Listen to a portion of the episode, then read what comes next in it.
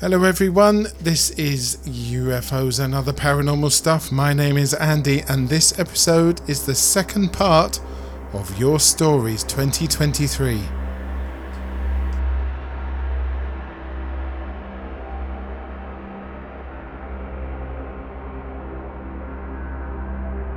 That is right, ladies and gentlemen, my call for Your Stories for this year twenty twenty-three received loads and loads of messages back, either by uh, email through the through the uh, website or by the Facebook group. We have even received our first ever voicemail from a fan, and that is Veronica from South London, who tells us about one of her ghost experiences. Apparently she's had quite a few, so we will listen to that in just a moment. It is needless to say, ladies and gentlemen, that if you do have any of your stories, ghost stories, paranormal stories, U F O stories, anything like that at all, you can send them to us whichever way you like and whenever you like. You can send it via uh, the contact form on the website w w w dot u f os and ops dot com. You can go to the Facebook page, which of course is U F Os and Other Paranormal Stuff Podcast. Don't forget there's also Twitter and Instagram, where you can type in U F Os and Other Paranormal Stuff, or I think the Twitter handle is hashtag U F Os and O P S. Either way, either one of them, and you will be able to get through to us. Don't forget to have a look at the website. You can see Maggie Zed's brand new thoughts, and you can have a little look around the shop as well. Buy yourself a t-shirt or a cup. Anyway, ladies and gentlemen, without further ado, let's get on with this episode, the second part of Your Stories twenty twenty-three. And everybody say hello to Veronica. I've got a little ghost story to tell you. Back in the late seventies, I was about eleven. My Auntie Margaret took myself, my younger brother, my mum, and her own son, who is the same age as my younger brother, to Longleat for the day. It was really nice. We had a good look round at the, all the animals, and then we stopped off to have something to eat, nice bit of lunch. It was a nice day, nice warm day. And then we decided to go in and look round the house. She was allowed to go in and look around about half of the house. So we're walking from room to room, and it was roped off like a corridor so that you could walk sort of straight through room to room, but not enter the majority of the room. You weren't allowed to go in like over the rope or touch anything. So we're walking through. Um, we'd gone through about three, maybe four rooms, I think, if I remember rightly. And I stopped and was looking at a certain painting, and I was looking at it for quite a while because I was always interested in art. Um, and Mum and me auntie and my brother and cousin had carried on and was just going into the next room, so that they, they probably thought I was behind them. So I was turned to start following after them, and I heard a man's voice say, "Are you enjoying yourself, Veronica?" And I was like, "Oh, who, who's that? Who knows my name?" And I turned around, and there's this man standing there. Um, and he was in like proper old get-up, sort of like mm, back to sort of Henry the Eighth times, or maybe a little bit later. And I thought that was a bit odd, because each room had someone standing in it to explain stuff to you, or to, obviously to keep an eye on you, to make sure that you didn't have to, you know, didn't go over the rope or anything. But all the others that we'd seen in the other rooms was all in normal modern clothes. So I thought, oh, that I did think that was a bit strange, and I could feel the hairs on the back of my neck go up a bit. And I don't know, there was something just not right about him. So I turned back round and I called my mum, and I was like, "Mum, this man knows my name." I've like called. So she's she's turned and she's coming back, and she's, she said to me, "Well, what man?" I said, "That man standing behind me there." And I've turned round and he was gone. He wasn't there. So we went into the next room, the route, like the previous room, and he wasn't there. So we went up to, there was a lady, I believe. Yeah, it was a lady standing there, um, keeping an eye on that room. And we went up to her and asked her did she know who the man was that was all in the old get-up? And she said, there's no one um, dressed in old get-up today. We're all in our, our normal clothes. So that and the fact that he knew my name really spooked me and my mum. Oh, it was, I, I couldn't get out of there quick enough. I think I actually went quite pale because the lady said, are you all right? You don't, you don't look very well. And my mum said, no, we're fine, we're fine. And she like hurried me along to catch, so we could catch up with Margaret. Basically said, I think think we need to go out and have a bit of fresh air to Margaret. So, you know, we finished looking at the last room and went out quickly. And, um, yeah, to this day, I've always thought that had, had to have been a ghost. That was definitely a ghost because there was something just quite not right about him as soon as I turned around and looked at him anyway. So, yeah, so that was quite spooky. I don't know if there was ever any ghosts recorded at Longleat, but I believe that was a ghost. So that was my first ghost story.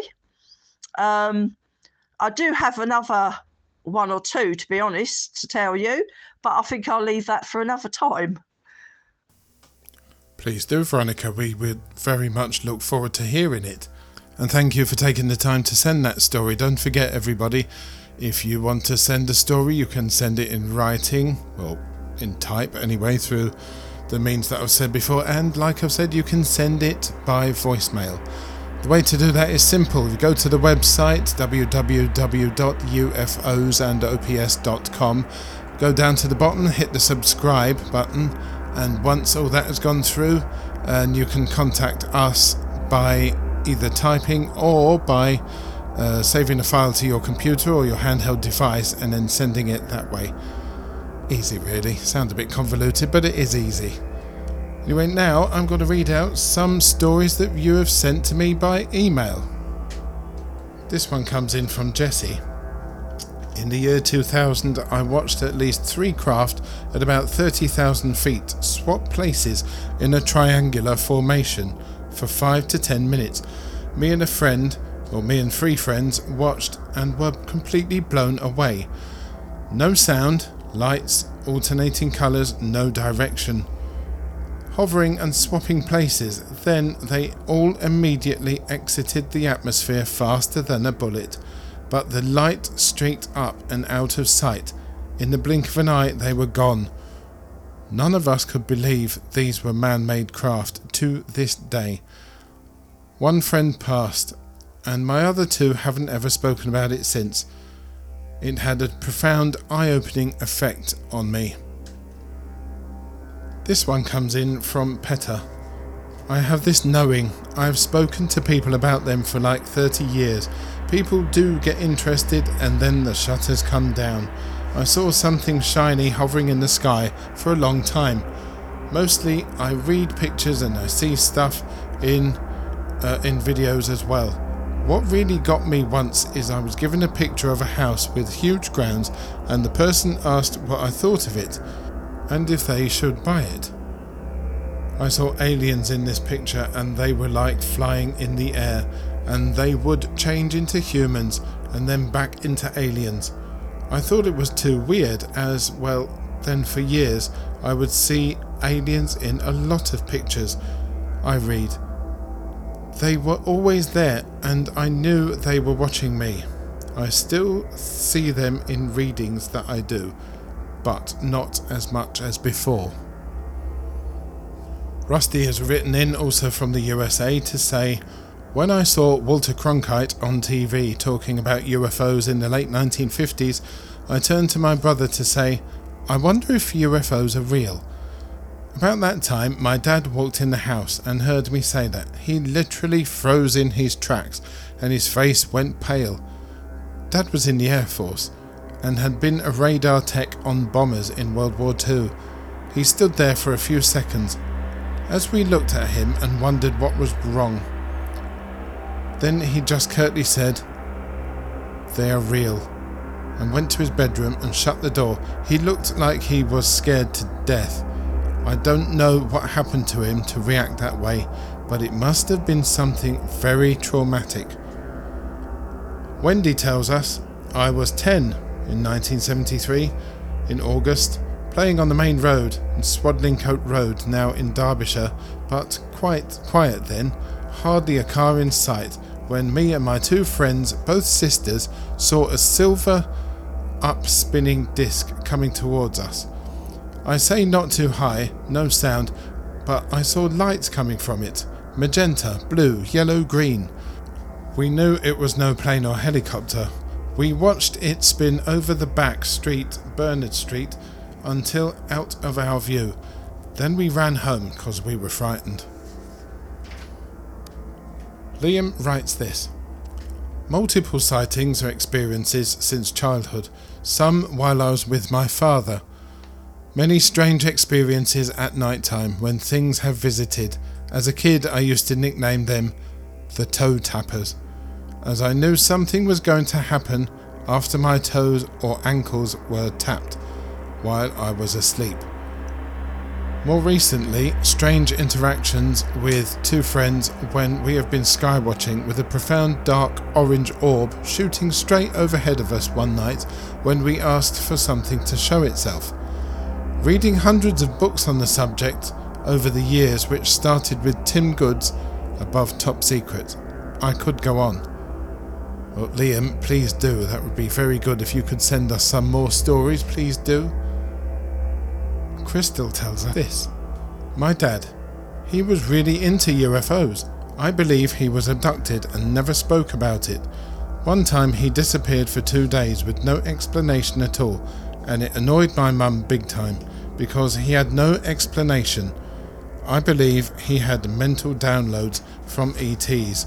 All the technology he used to rant and rave about is all here now. After he died, I put all the U F O stuff behind me and went back to my programming, not caring about anything, but working and paying bills. That all changed when I seen a documentary about six months ago with Doctor Stephen Greer. It brought me right back. And I can't stop watching the documentaries about U F Os and researching anything about the topic. I've probably seen Bob Lazar documentaries more times than I can count. I do like the odd uh, U F O, well actually no, I do like all the U F O uh, documentaries, not the odd one, of course. Haven't seen that many um, Bob Lazar ones, I must admit. I'll have to have a look for them. If anybody could recommend them to me, please do. In fact, any U F O documentaries, any paranormal documentaries, please do. You know how to do it. Get in touch and uh, let me know. Another Liam has written this. When I asked the question on Facebook about what got you interested in U F Os, he said, seeing them. Until then, I mocked and laughed like everyone else. Then, when I saw them myself, it was me being laughed at. Such is life. The problem is believing. I will give an example. I have to believe there is a God that I cannot see or talk to. I know there are alien beings, much like us, who are able to come and go as they please, using craft and different kinds of bodies. I know they use language or symbols and uh, that they understand us perfectly and see our intent, and are both ancient and advanced. I know that millions of people are seeing different ones from different places. I know the basics of why we are here and what religion is for. I wish someone would tell me for both of those things. Why the symbols are the same in each religion. Because this information is not available for me to find. I am writing it into a book. Until then, mock away and carry on believing and disbelieving. For this is part of the story of why we are here. He's right, millions of people are seeing uh, stuff, U F Os, ghosts and everything. If you go to have a look at the Black Vault, the Black Vault on the internet, the Black Vault is full of U F O sightings, full of U F O sightings. So is Bufora, Mufon, they're all full of U F O sightings. Now, yeah, some of them are fake.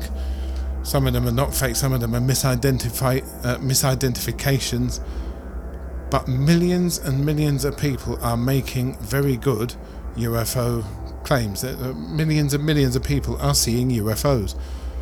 yet a lot of people just disbelieve it.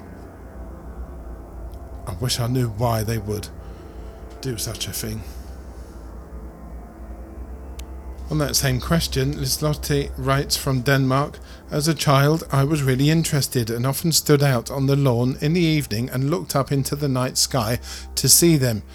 I read about them and even made little books about them, just like I saw the movies U S S Nimitz, the famous U S S Nimitz uh, videos that we've all seen, uh, Close Encounters of the Third Kind, the Philadelphia Experiment, and of course Star Wars. It was only four to five years ago that I saw my first U F O. Totally unintentionally, I was shocked and couldn't understand what I was seeing because it was so abnormal and against all physics and logic. It was pretty close, a huge metal dark blue pyramid-shaped U F O. I saw quite just above the treetops in the air above me. They dissolved from the bottom up in a matter of seconds, and they completely disappeared. After that, I've really seen a lot of ordinary round U F Os, I suppose like the normal flying saucers. The last day before yesterday, I feel connected to E T and visit them when I meditate and get downloads of information, and I get healed through them. Well, is there a letter? If you could send us some of the downloads this way, tell us what you're uh, what you're getting, that would be very nice. Johann writes this, a very, very interesting thread. My grandfather believed in flying saucers. When I was young, I read a little about it. After that, there were many years when I thought maybe there is life, but the probability that it is is right now and that they visit us is small. But then I listened to the podcast on P one Flying Saucer and I was completely blown away. Now I'm sure there's a lot, and the Zimbabwean children's experience is very convincing. That's the Ariel School, I believe, in Rua in Zimbabwe. And a whole host of schools, I think two hundred people witnessed a U F O. There's a, I think there's a video that's just come out about it as well. And I cannot remember the name of it, but it is a very, very compelling and a very interesting case, that one. She carries on by saying, the only minus is that I haven't seen anything, despite the fact that I live outside in the dark countryside, and every evening I go out on a dog walk, staring up at the starry sky and see nothing. Daryl has written this. Living in the town over from Wright-Patterson Air Force Base and always hearing talk of Hangar eighteen, the alleged site of where the debris from the Roswell, New Mexico uh, U F O crash was taken, and hearing constant chatter that alien beings were recovered and taken there. Kendall writes this, I've always been open to it, but last year me and my girlfriend were driving up the road from her house. It was right at dusk. Dark enough to see the stars, but we was looking at the sunset over the mountains and seen two stars that were way closer and bigger than the others. They were there, one above the other, sitting still, then the top of one just shot straight up and disappeared. Never seen anything like it. Could have been a shooting star, but it really got me thinking. Jack has told us this. When I was six or seven, I, my stepfather, mother and brother all witnessed a U F O land in on one of our farm fields. The stepfather went down to investigate and was never the same. Passed away at an early age of forty-two from a sudden and massive heart attack. I believe and respect U F Os enough to give them their space for real. Gail has written a little list, and I'm going to read you that now. I asked her again what has made her interested in U F Os, and she said a few things, most of which terrified me, but guess ultimately many many years later sparked an interest in U F Os. one. eleven years old, nineteen seventy-eight. Saw what I believed to be a U F O on the way to school. Once at school, teachers were also discussing it. Interesting, so it was obviously seen by more than one person, and teachers as well. That is very interesting. Number two. Later in nineteen seventy-eight, I had a recurring, terrifying dream about U F Os filling a blood-red sunset sky. That does sound scary indeed. Number three, seventy-eight or seventy-nine. Watching a report on the evening news about U F Os over New Zealand. Number four, nineteen eighty. My brother claiming he saw a U F O seconds before blacking out and crashing his motorbike in Sutton Park. Number five. November nineteen eighty.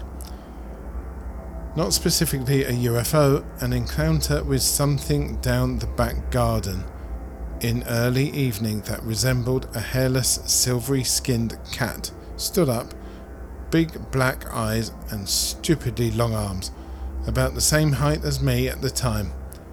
Can't remember too much about fleeing in terror, but I do remember talking to my mum in the kitchen after it happened. Gail, that is very interesting, especially the fact that other people have seen U F Os in your stories, like the teachers and your brother. That is very interesting indeed. Gemma Louise writes, I heard a podcast, a man was telling his experiences of beings in his room. They glowed orange. I couldn't believe my ears. I remembered when I was four or five or six, I told stories of the Lucozade man that came through the window in my bedroom. I was never scared, and I called him that because my mum let me have orange Lucozade when I was poorly. He glowed that colour. He walked through the window and curtains round to me in the bed. I don't remember anything else. I repressed it till I heard that podcast. Ray John has written this. I had seen my first one when I was about seventeen years old, and I was with three of my friends and I spotted it first, and we watched it for about half an hour, half an hour coming and going from the east and the west, but doing forty-five degree turns that no aircraft can do today. And I have been very lucky to have four more sightings over the years, spectacular than my first one. Bill has sent a message saying, I too have had five sightings in my life from the age of fourteen upwards, and a major sighting of seven in nineteen seventy-nine, which occasion was shared with a friend from Oslo in Norway who was visiting me in San Francisco. They were so enormous and could not be mistaken for an airplane, as each one was about as big as four seven forty-sevens. I drew a picture of them after the event and also wrote a short story and a poem about them as well. Also had sightings in nineteen ninety-five, twenty twenty and twenty twenty-two in October. Watched a very strange cloud moving very fast among almost still clouds that suddenly stopped on a dime. Bo has told us this. My father always believed in U F Os and read many books about them. I also started to believe, but also had an experience about seven years ago that went out into my backyard and saw these rainbow colours flashing in the sky for a while, but even if I wanted to see more, I got scared and went into the house as the lights were quite low enough to see vivid colours, but there was no sound. Well, ladies and gentlemen, what do you think of all those stories? Thank you very much for writing in to me and uh, for commenting on the uh, Facebook posts, et cetera. It all goes into the podcast. Thank you very much for that. Thank you very much, Veronica, also for sending in your voicemail call as well. Don't forget, everybody, you could send me emails through the contact form on the website, or you could hit subscribe. In fact, do hit subscribe on the website, and you can contact me that way, and you can also send your voice message that way as well. We have had a lot of U F O stories, and that is perfect. I would love to hear more.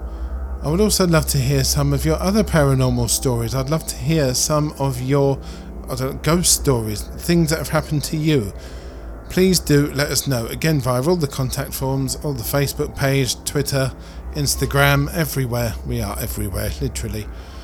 Just let us know. It has been a real pleasure bringing you every single one of these stories. It has been a real pleasure reading every single one of the stories through the emails and the, the Facebook page. There has been a lot, a lot to uh, to go through, and believe me, I've had to weed out a heck of a lot.